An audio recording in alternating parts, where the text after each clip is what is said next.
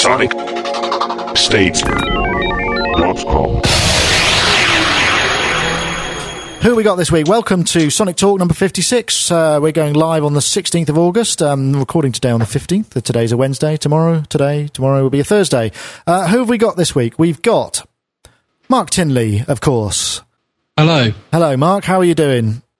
I'm doing okay. I've um I've got my line six thing here and I was playing around with it earlier on and I was um I was trying to make a nice sort of sound for my voice. So first I set everything up. This is the sound that I thought, wow, this sounds fantastic. I sound good. This is how I want to come across. Yeah. And then I changed all of the settings of any of the sort of um, variables to divisibles of nine, Okay. As is your want. which sounds like this. So just so does the one with the divisibles of nine sound any worse or better? To be honest, I'm hard pressed to tell any difference whatsoever. I think you might sound slightly less fulsome in the uh, in that one. Um, obviously, uh, this is something I do a lot when I'm working for people. I change everything to divisibles of nine. So I'm thinking, you know, am I uh, am I improving things by doing that, or am I making them worse? It doesn't sound noticeably different, to be perfectly honest. But um, thank you for There you trying. And uh, obviously, if it makes you feel more comfortable, then use the divisible by nine because I know that you like that one. I think I'll I'll stay on that one. Good. I've got I've got PJ Tracy talking to me on Skype. Is he on with us? Oh, I didn't think he was. Uh, let's go and get him. Hello, PJ Tracy from Indianapolis, uh, Minneapolis, even. Whoops. Good morning. Good morning. I was on holiday last week. Oh, okay. And uh, rather bizarrely, Mark, who just uh, introduced you, um, has just dropped off the line. So uh, let's quickly introduce Rich Hilton from sunny Connecticut. How are you doing, Rich Hilton? Good to have you back. Thank you very much. I'm doing well, thanks. How was Bel- How was Belgium? Well, we were there. Uh, we had so many good friends meeting us there, and uh, people being nice to us. It was just great, and a beautiful city, Leuven. Brilliant. So um, that was a chic gig, I presume, was it? Yeah, it was a festival show Saturday night. Went Ah. very well. Well, that's good. Um, and that might tie in with one of the topics I've got lined up. So uh, we'll hopefully uh, get to your thoughts on that later. Uh, and also, Dave Spiers from GForce Software. How are you doing, Dave? I'm good, thank you. Right. Okay. Well, um, let's jump straight in. Uh, this this topic I found um, was anatomy of an album leak, and I thought this article on uh, Ryan smashing life at bl- uh, one of his blogs was actually going to tell us um, how it happened.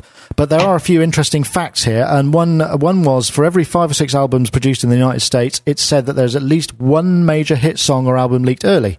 The worst case scenario being the entire album, you know, hours, days, weeks, or even months before the schedule released. So um, I had a bit of a search around, and I found some interesting uh, points, and they're- they identified um, these particular places where an album could be leaked. And obviously, the first one is at the studio. And this say they say, according to this uh, list, could happen four months before release. As obviously, as soon as a record is finished, anyone from the producer, engineer, band members can spoil the fun. Or alternatively, this could be, you know, it could be even earlier than that if it's still in the demo phase. Um, at the label, obviously, where they reckon three and a half months before le- release, uh, labels send albums out to companies, uh, journalists, and what have you. Um, usually, they add a digital, digital encryption code that can un- identify evildoers, but not necessarily stop them. The next phase is at the press, which is say three months before release, and then uh, also at the plant, um, which is before they do the final press, um, which could be up to about a month before, uh, or finally at the warehouse, which would be up to two weeks before release. And I just wondered um, if anyone had ever had that happen to them uh, on a project they'd been working on. Yes, lots of times and all the time because Duran Duran takes so long to record their records that it happens all the time. Um, but it happens by various different means. Some sometimes it's members of the band which will give CDs to fans, which I think is insane personally, Right. and then the fans just distribute it between themselves. But um, other more bizarre ones have been um, fans caught on. Uh, we used to record a lot of stuff in Warren Cuccurullo's house in Battersea, and catch fans standing on his doorstep with dictaphones because uh, the band kind of listened to stuff fairly loud. Right. I mean, obviously we're in a, a if we're in a domestic environment. There's not much more than a you know a pair of acoustic curtains and a, a window between us and the outside world. So you get people just literally standing on the doorstep with a dictaphone, taping it, and then distributing it between themselves. So It ha- yeah, it happens a lot. I suppose also if you ba- if the band are, st- are gigging and they're maybe trying new songs out on an audience, there's a way for it to get out there as well. That's very true, actually. Yes, yes, that's happened as well. Anybody else? I mean, Rich, you've you've had a long and illustrious recording career. I mean, I don't know of any incidents where it did. I'm sure it probably did, but I don't know of any of those things. And for me personally, it was always a matter of uh, professional integrity yeah, sure. uh, to not be a source of the artist's work that the artist hasn't himself herself authorized. I Uh, to- totally agree with that. You, you absolutely that is a rule you absolutely cannot break as an engineer. You can't give stuff away to people. I mean, never mind give stuff away. I've uh, been, shall we say, um, I've I've been I've had a discussion about the fact that I once played something for two or three people that we knew very well. You know, so it's uh, it, we're very tight to the vest with the work we do, and I've learned to respect the artist in every case in those. And because of that, I tend to think, given uh, Nick's scenario, wherein we have all these different areas where these leaks could be taking place, that, and I'd like to think that they take place further down the line from people who are actually directly in contact with those artists. Right. So. You know, mastering. I I doubt mastering house even because again, No, you just tend to get break their business. a high it? level of professional integrity in most mastering houses I've been in. And uh, so I would tend to think it's a little further down the line, or promotion people, or Sure. record company stuff, demos that fly around, the ones you do have to burn and send or give away. if somebody were to sort of um, put the equation of their sort of professional integrity against, I don't know, a payoff. I mean, it couldn't actually make them any money. I mean, it's not like selling a story to a tabloid newspaper where you could, you know, you could say, I know, Dolly Parton wears a wig or whatever. Do you know what I mean? And have a photo, and therefore it would might be worth several thousand or tens of thousands of dollars or pounds or whatever. I mean, does it work? It can't work in the same way with music, can it? Really? like I completely agree with Rich that there is a certain amount of it. There is a higher level of integrity with people who are closely associated with a band, but it does make me nervous. You know, if if stuff is leaked, that the finger can point in all sorts of directions. So I think there, you know, you try and keep things as close to home as possible, Right. and that impacts on creativity. I think.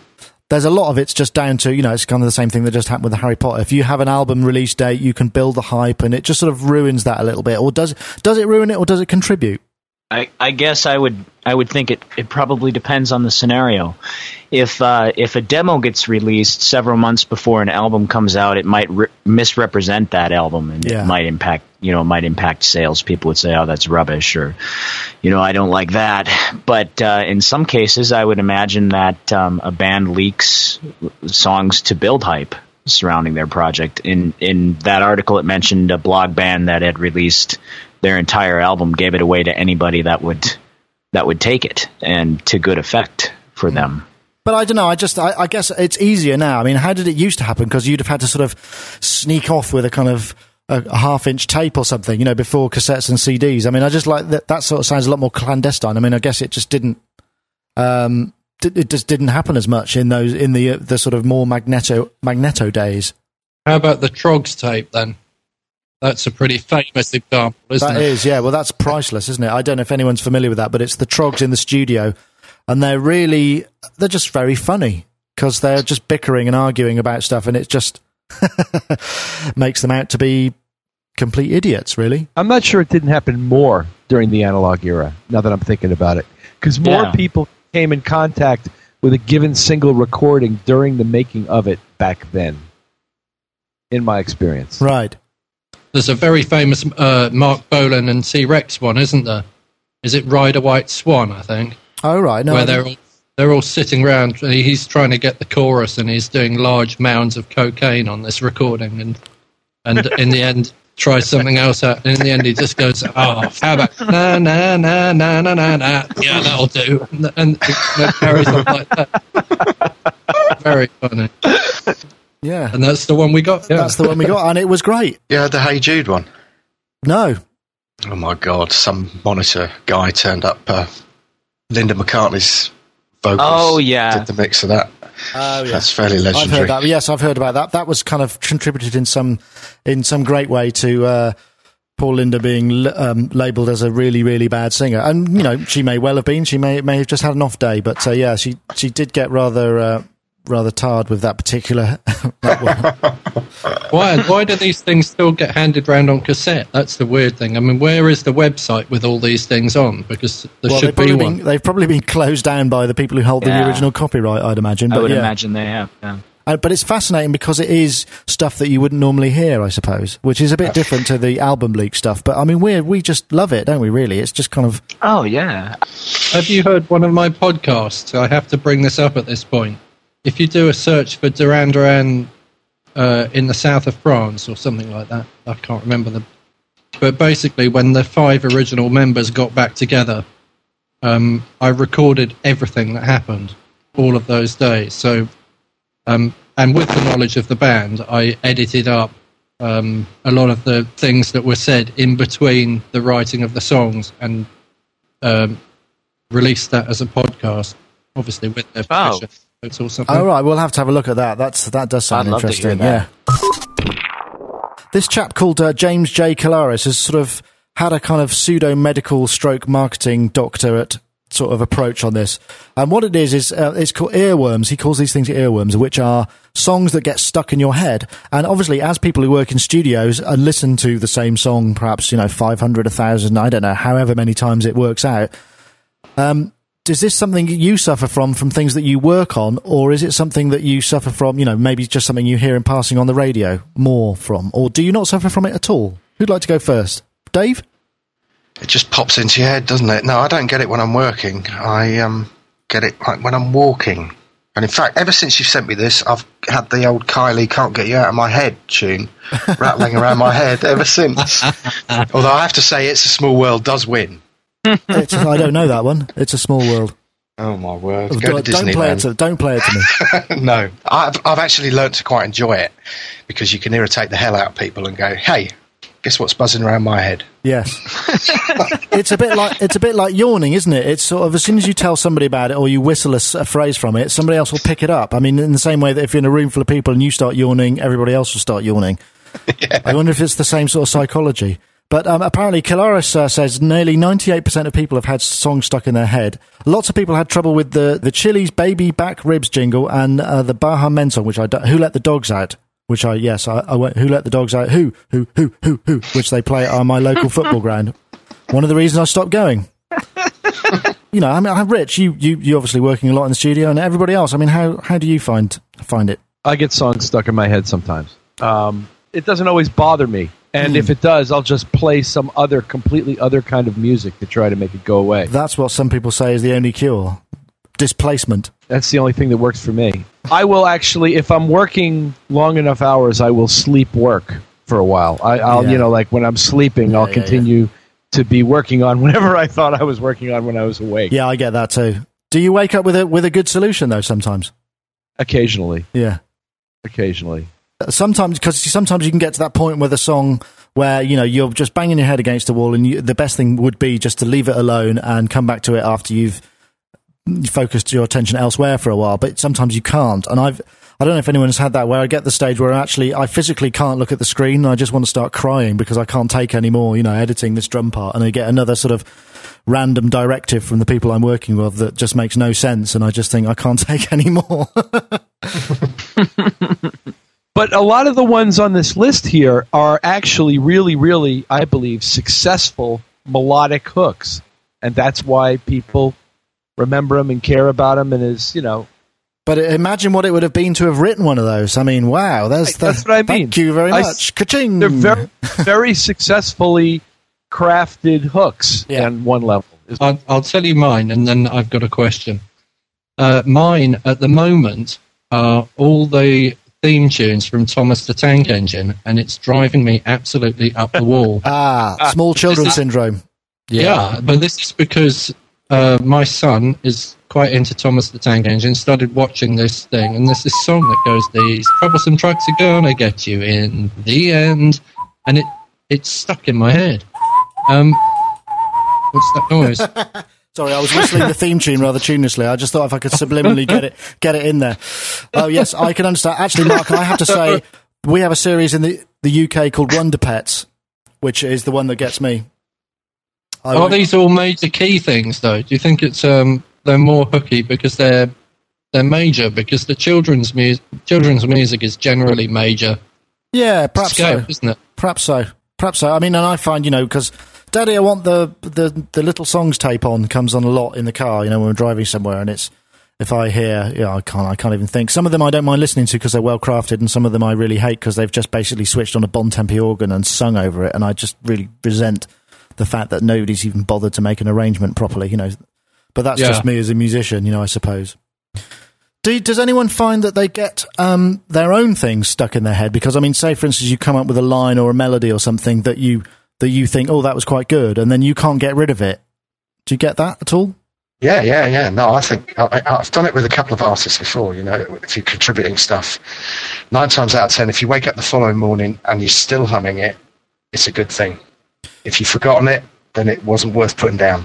Why do hmm. they always release the other song then? they never release the one that PJ, you didn't get a chance to, to say perhaps what uh, what was your last earworm?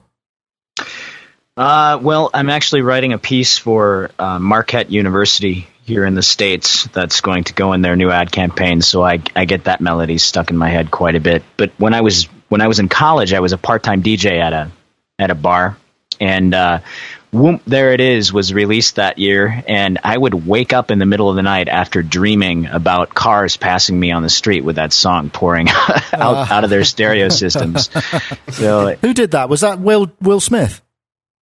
no, it wasn't Will. I I'm not sure. I don't even. I don't even know. You've tried to erase it from your mind. I'm sorry to bring up bring up painful memories there, PJ. You know, it's, you know what I learned a long time ago is that Michelle by the Beatles will cure any earworm for me. If I start humming that in my head, it gets rid of the other song. Oh, okay. Then I then I can't get rid of that. I keep hearing the uh, the guitar solo.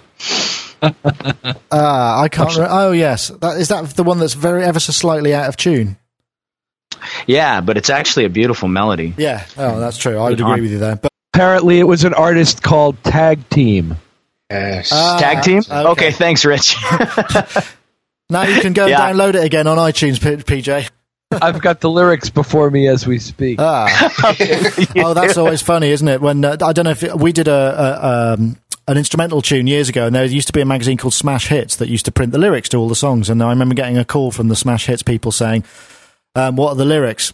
And I just said, I just remember laughing, saying it's an instrumental, but they still managed to because we use the woo, yeah, woo, yeah, everybody get funky, you know. I mean, all those kind of vocal songs. So they just put those in instead. And that was it. There was a whole page and a picture, and a picture of us with woo, yeah, woo, yeah, everybody get funky, you know, and that was it. It's always best to read that Brilliant. stuff like John Gielgud, or, John Gielgud or something. Oh, what like the Beatles and Peter Sellers? Yeah. yeah. Oh yeah, or uh, or um, what's it? William Shatner. Oh yeah. Or I, Beatles, I, I particularly like the Le- Leonard Nimoy, Bilbo Baggins. That was one of my favourites. That's that- my favorite. That's quite an earworm, actually. If you do get a chance to hear that, but it's also an eye worm, if there's such a thing, because you can't get the visual out of hi- you know the image of him sitting on a little hummock with those those sort of pixie chicks doing their go-go dancing next to him. Every time I take my son to the banger racing, um, which is um, what's it called in America? Is it Destruction Derby or something? That kind of that thing. right? Yeah. Yeah, every time I take him there, there's this song by a band called Lieutenant Pigeon called Mouldy Old Dough, which has. Every time the banger cars come out onto the track, they play this piece of music, and then for about a fortnight afterwards, I'm still singing. Well, you know what? That is a really bizarre thing because I did a remix um, a long time ago, and I think it was uh, it was for I think it was a golf rap remix actually, and I uh, took the drum the the drums from uh, Mouldy Old Dough as an inspiration. I didn't sample Cool. them, but I did. I had all the snare work that was kind of all that sort of slightly military, isn't it? Yeah, it is. Yeah. And it's the intro that does it, and it's got that kind of you know, but with the with the cymbals. I'm going to sound like an arse if I try and make that with mouth music, so I'm going to stop now. Yeah, it is. Yeah, it's a little bit like um, it's a little bit like Lily the Pink as well, Yes. isn't it? It's a it's a sort of military shuffle, isn't it? Almost. Yeah. Yes. The new MM6 music production. synthesizer. From Codename Minimo. The 61 Note. Portable synthesizer with incredible sonic power based on Motif tone generation. Real-time audio control. USB connectivity and computer integration. Bundled with Cubase LE audio and MIDI sequencing software. Create. produce, perform With the affordable and versatile MM6 music production synthesizer. from www.mm6music.co.uk. That was an ad there from Yamaha UK, uh, very kindly sponsor the podcast. Um, they're like to bring your attention to the MM6 Minimo synthesizer. Contains many of the sound set and the engine of the, the Motif series, but at much less cost. Uh, if you want to go and check it out, go to visit mm6music.co.uk and tell them we sent you. Sonic State. So festival season is well, it's nearly done, isn't it? I suppose what we mid or when does it finish? I suppose it finishes by the end of August. You know, in certainly in Europe, I think the festivals are sort of done by then. Maybe there's a, a few more in the states. And I just thought, you know, have has anybody, any of us, done any festival gigs? You know, what's the good bits about it? What's the bad bits about it? You know, what is it always like? I mean, all I remember about festival gigs is either being in the audience and being really out of it and thinking it was the best thing I've ever seen, or being be- apart in front of the mixing desk trying to mix a band and sound check them in sort of you know 20 seconds and get them going and just being the one of the most stressful situations it's ever been usually finishing with a sort of my god i'm glad that over and feeling slightly euphoric does that does that ring any bells for anybody any of those Yeah, that's about the size of it. Yeah, absolutely right. I mean, I suppose maybe a lot of people don't realise what goes what goes into putting a band on a stage at festivals. I mean, does anyone have any uh, a, a simple, perhaps a sort of simple explanation of the process involved? Yeah, rush, rush, rush, rush, play off. The band shows up. You pile all the, you pile all the kit. You set it all up on risers. You wheel it onto the stage. You plug your, you plug all the lines in. You get if you're lucky, you get a line check for ten minutes w- with the front of house and the monitors, and then it's like go, you're on. and the first three songs are the sound check, and the monitors are always ru- well. Actually, that, to be fair, it sounds worse than it is because there is a sort of organic level that everything fits. And unless you're going on as a sort of, uh, I don't know, an acoustic band with no drums after a whole series of rock bands with two drum kits, there's a sort of level. Everything kind of fine, you know, there's a sort of fairly natural EQ and a fairly natural sort of setting level. That's assuming you're not in, uh, right at the high end where you've got your own desk and all the C presets are set up for you. So you kind of, if, if you're at the sort of medium level where you get to share the same front of house desk and you, you know, you just get use the same drum channels, they're usually fairly well bedded in by that time. So it's not always a complete nightmare as it, you know, it's not like reinventing the wheel every single time. Is it? Well, it doesn't have to be, um, especially these days with the digital consoles in the live context. And uh, any band that's traveling and getting the digital console they want or bringing it can uh, get very close pretty quickly. Yeah. There is a couple of guys in Italy right now who are sort of our European sound crew. And one of the most impressive days of live audio mixing I've ever seen was executed by this gentleman named John Ryan, who um, stood in front of a band battle for about eight hours and mixed bands one after another, after another, after another, each of which had 20 minutes basically to do what they had to do. And John had them all sounding at least reasonable within two to three minutes, and you know, like far better than I would ever have expected in some cases. And uh, it was really just a magnificent feat of audio mixing, and uh, it made a huge impression on me and gave me tremendous respect for John's ability. Have, have you ever done any front of house live stuff yourself? I have, but not in a long, long time, and not under those kind of conditions. Nothing that large. Obviously, if you get your if you get your own digital desk, then you know it's really cool because basically the engineer turns up with a dongle, like a USB stick, plugs it in, the set's on there, you know, and it's like recall, bunk, and then you know obviously you have to trim your effects and what have you. But it's a beautiful thing to see if you can get that kind of level. But it's, they're very expensive those se- those systems. I was going to say I've got a uh, sort of a past anecdote from the late '80s when my brother Adam was um, sort of at, at quite a high level over here in the UK, and we did um, Glastonbury, I think the pyramid stage, and at that point we hadn't really worked out that sort of professional touring acts should have, uh, you know, more than one tech. So I was acting as his, uh, you know, I'd set all his keyboards up for him and then do his front of house sound. And um, so I'm doing Glastonbury. He's doing the pyramid stage. He's on stage. Something goes wrong with his keyboard, and I'm doing the sound. And I'd never been that far away from the stage before. and I had to sort of, sort of get the desk set up where it looked about right, and then fight my way through the crowd, show someone a laminate, climb over a barrier, get onto the stage, sort the problem with the keyboard out, and then get back to front of house again. It, in this festival setting, it was a complete nightmare, but um, it, it all worked. You know, we, we That's did the show. though, isn't it? They he played the songs, and you know, but they said there's a sensor on the top of that hill up there, and you're not allowed to go ni- louder than 95 decibels at that point on the top of the hill there. And I was like, right, okay, where's that on that meter? And there was this big box that looked like a, you know, going up like a graphic, a sort of like a, a graphic EQ of LEDs. And um, and they said, right, your line is there. You're not allowed to go over that. And I balanced everything up very carefully and managed to hit 95 decibels for most of it. I don't know what it was doing, obviously, while I was running to the stage, but but it, you're right. It's like playing with a huge, huge hi-fi because Yeah. there's no horrible sort of in. You know, I think big PA systems in echoey halls can sound absolutely Oh bloody yeah, well, awful. uh, we could have another. Let's have another one about having to set those up, but perhaps not today. Dave, you've you've been, you must have been there. You've toured with a lot of bands. Both, have you done any front of house yourself, or are you mo mostly on stage kind of guy? No, no, mostly on. This is way back in the nineties, touring with Debbie Harry, doing all the festivals, and uh, the promoter decides to save a little bit of money. We're going to hire keyboards in at specific festivals, and certain keyboards had just come out, so we had to forward our own gigs. So I'm ringing up, and this is uh, the Lausanne Festival in Switzerland, which was a great, great festival actually. And uh, so I ring up in advance. Yeah, have you got JD800? Have you got DX7? Have you got Hammond? Have you got this? Have you got that? Yep, yep, yep, no problem. Which of course they always say. And you get there, and uh, the stage manager comes up to me mid morning and says, uh, "You know, none of your keyboards are here." So I'm like, "Oh bloody hell!" I'm thinking it's a wind up. So I go down to the production office. Needless to say, nothing's turned up, nothing's arrived. So I'm running around the whole morning like a lunatic, looking at what gear's available, trying to blag whatever I can to kind of cobble together something that'll get us through the set. And uh, the great thing about Debbie's stuff is that half of it was programmed, and the other half was just blatant rock and roll.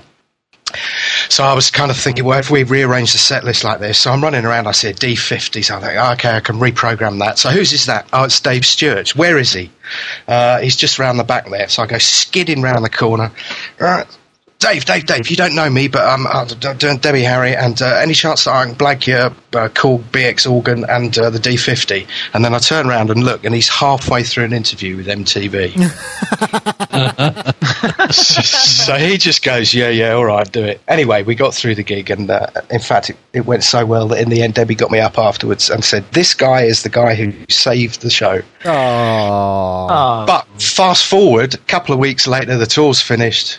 I run away to Amsterdam with my then girlfriend, and uh, I'm in a hotel somewhere, and all the festival stuff's coming on, and I'm looking at it, and she's in the bathroom, and as I as, as I'm channel hopping, I see myself go skidding into Dave Stewart's interview.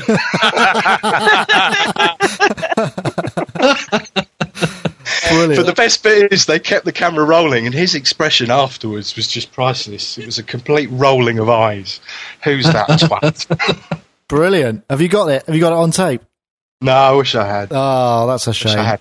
But I mean, the major, major hassle from my point of view was the power, because in a lot of festivals, the power was so shaky, and if you're trying to run any kind of computer system, sometimes things would just die. That's very true. I mean, that's the one thing that's especially the, true now. Any spikes or whatever, you can lose all your presets. If you're going to be doing any festival gigs, make sure you got backup, backup, backup, backup, because Uh, it can just be, you know. I got lulled into a fantastic full sense of security. We did uh, Wembley Stadium with INXS and Roachford and Jellyfish, which was a phenomenal gig. And then we went straight from there to a Hells Angels festival. And of course, they're expecting everything to be exactly so. But I mean, the generator, you could hear it going, and of course, nothing worked. And I was like, we're going to get killed. We're going to be killed.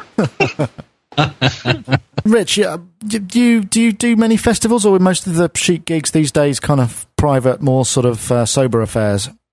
Well, the that's pretty much the two extremes, and we do do a bunch of festivals. Um, earlier, you mentioned America. I don't see I mean, there are festivals in America, but the most festivals I see are in Europe. I mean, I think somewhere around Belgium and Holland, there are like hundreds of festivals across the length of the summer. Um, and there were ju- there were a number going on just over the few days that I was there last week. Um, so I've played a number of festivals in some pretty magnificent surroundings, and in our case, things are always certainly for me pretty easy because I play in the band, so I don't really have to see most of the nightmarish parts that go into making it happen. I know what they are, and I often hear about the nightmarish parts, but I don't have to participate in them. I'm quite uh, Yeah. enjoying the luxury of showing up and playing the show. You know, loading my sounds and playing the show. And typically, in fact, almost without exception, we get sound checks earlier in the day, and we uh, hopefully have our own crews who have uh, you know who are storing our stuff on digital boards so that when we come back on, we're at least picking up something like where we left off. Lately, the the digital thing has been so strong that I feel like when I start a gig, I'm picking up where I left off at the end of the previous gig in terms of the monitoring. It's really pretty Well, that's where they're really, really happening because uh, uh, digital front of house boards are still not as common as digital monitor boards because obviously the monitoring is particularly within ear. You can't mess around because if you cock it up and you get a big spike, you can do someone's hearing in. So you need it. I know Goldfrapp tour with their own digital monitor desk. You know, they take whatever they've got, but they always take their own monitor board and they put that in because they know that they're going to get what they need. Well, we generally specify and pretty often get what uh, what has been asked for. Right. Well, that's great. Just going to say, I seem to remember uh, wandering around with a bag full of EPROMs for K2000s when I was touring with Duran Duran because we'd advance shows and ask for K2000, and you'd end up with one with like version one operating system in it instead of what I was on. I think three point seven or something. Right. So I used to have to open them up and and put RAM in them and change the operating system and stuff. Get it? Yeah, God, I remember that. I used to have the same with DX7s, the Mark 1s and the Mark 2s. And of course, inevitably, you'd be using a Mark 1 and they'd, there'd be a Mark 2 delivered to the stage. Nice. Yeah, this is happening to me now with RD 700s. I keep getting the second version, the SX, and I need the first version. Right. Well, what can you do? Can you reprogram to use the, the new version or how does it work? I have a, I do have a set of programs that will work in the new version, but I don't like it nearly as much as the old. And I have not yet, maybe one time, been stuck playing that part of the show on the SX. Typically, I get at least one garden variety RD 700.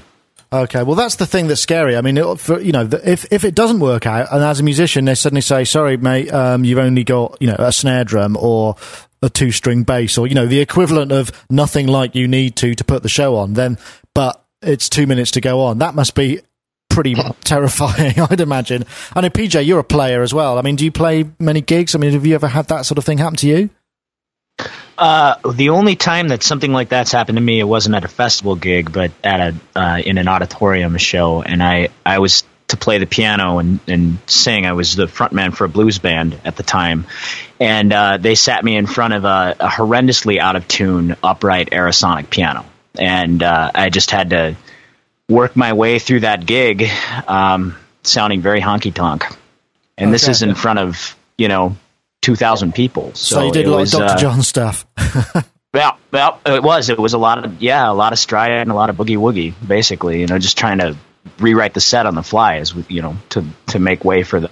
And I, it's a recurring nightmare I have actually being full, being on stage with a bunch of people who can play, having to try and wing a set of songs that people really know in the audience. So you know, it's really hard not to, to you know to, to to make them absolutely right.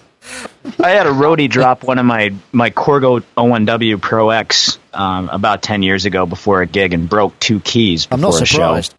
They're very heavy. Yeah, they're extremely heavy. Yeah, and uh, just dropped one end of it, broke two keys, and I, you know, I played. I think I played three shows with the broken, with the broken keys. But you've got 88, so three. You're not going to miss them. yeah, but they're the three you need, aren't they?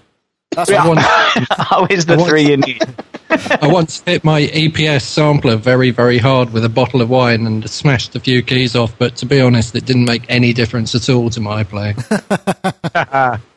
I did that to my Roland uh, Juno 106. I dropped a, a TR 505 on it, and I left the broken key on there for I think two years before I got around to opening up the machine and replacing it. Way to go, though. You broke a 106 with a 505. It could have been. Yeah. should, have, should have been a 909, really, to be, you know, you should, yeah, I know. 303. Yeah. I, I just remembered something else about festivals that I actually really, really like.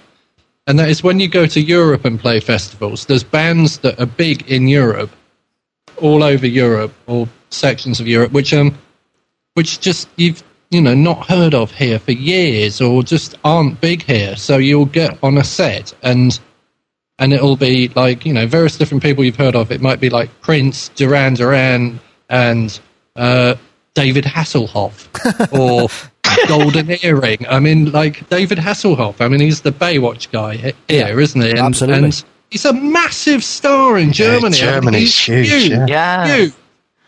And the same with Big Golden Japan. Earring. They're huge in like Belgium or Luxembourg Dutch, I or think, something. Golden They- Earring, aren't they? they'll, they'll headline Still? things. Yeah. Wow. almost the converse of that. I did a Steve Hackett gig in Romania, and uh, I was walking around the town before the gig started, and I looked at the poster, and there on the poster says Steve Hackett tonight, you know, at the big auditorium and whatnot, and there's a picture of Mike Rutherford. Did you peel the poster off and take it in just to boost his ego before the show? Uh, it was I couldn't really have another identity crisis. I did point it out to the to his manager, who was a fantastic Scotsman who operated on two levels. One which was asked nicely, and the second one was go mental. So he asked the promoter to replace all the posters in the town. Did it make a difference to the attendance? Uh, bizarrely enough, those kind of Eastern European gigs are just mainly populated by the army and local dignitaries. There's very few people, you know, locals who can actually afford to go and see them. I thought this might yield a few interesting stories, and I'm, I'm glad to say I was right. So uh, thanks very much for all of those memories. Um, I think um, perhaps, I don't know, we, we're probably fairly close to the end of the show, really. It's summer, there's still a bit of time left. We could skip off early and maybe go to the pub. What do you say? Ah. Yeah, I'm going to go and do some welding. Ah, wow, that sounds good. What, arc or gas? Arc welding, yeah. Uh, I can imagine you doing arc welding and angle grinding and stuff. I've got an angle grinder, yeah. I've got you- two, actually. Really, what, A, Two angle a, a really big one and a very small one for delicate work?